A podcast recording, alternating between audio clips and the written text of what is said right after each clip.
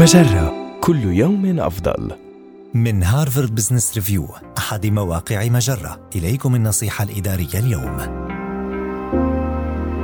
كيف تخلق الانفعال الإيجابي في حياتك عبر مشاركة الذكريات؟ تشير الأبحاث إلى أن الانفعال الذي يشعر به الإنسان نتيجة الأحداث الإيجابية يؤدي إلى شعوره بالزعزعة، فيجدد نشاطه ويرفع تقديره لذاته ويعمق علاقاته مع الآخرين. كيف بإمكانك خلق هذا التغيير الشخصي الحقيقي؟ يكمن السر في مشاركة الذكريات والآراء مع الآخرين، لكن كيف تفعل ذلك بشكل صحيح؟ ابدأ بإرسال رسائل تقدير وامتنان إلى بعض الأشخاص في حياتك، مثل والديك ومدرائك وأصدقائك، وبدلاً من الإشادة بالشخص، اكتب قصة عن حادثة معينة كان لها أثر كبير في نفسك، وهكذا تستطيع معرفة تفاصيل أثر هذا الشخص عليك وما تعنيه مكامن قوته بالنسبة لك.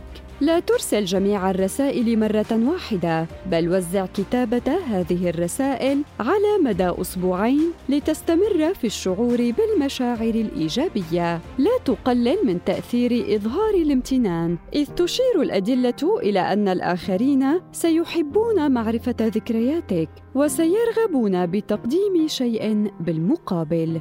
وعندما يرسل الآخرون ذكرياتهم، اجمعها واقرأها في جلسة واحدة لتحدث تأثيراً كبيراً في نفسك، فاستعادة هذه الذكريات ستكون تجربة عاطفية حقيقية. هذه النصيحة من مقال كيف تميز شخصيتك وتحدد نقاط قوتك من خلال الصدمة الإيجابية. النصيحة الإدارية تأتيكم من هارفارد بزنس ريفيو، أحد مواقع مجرة، مصدرك الأول لأفضل مجرة عربية، كل يوم أفضل.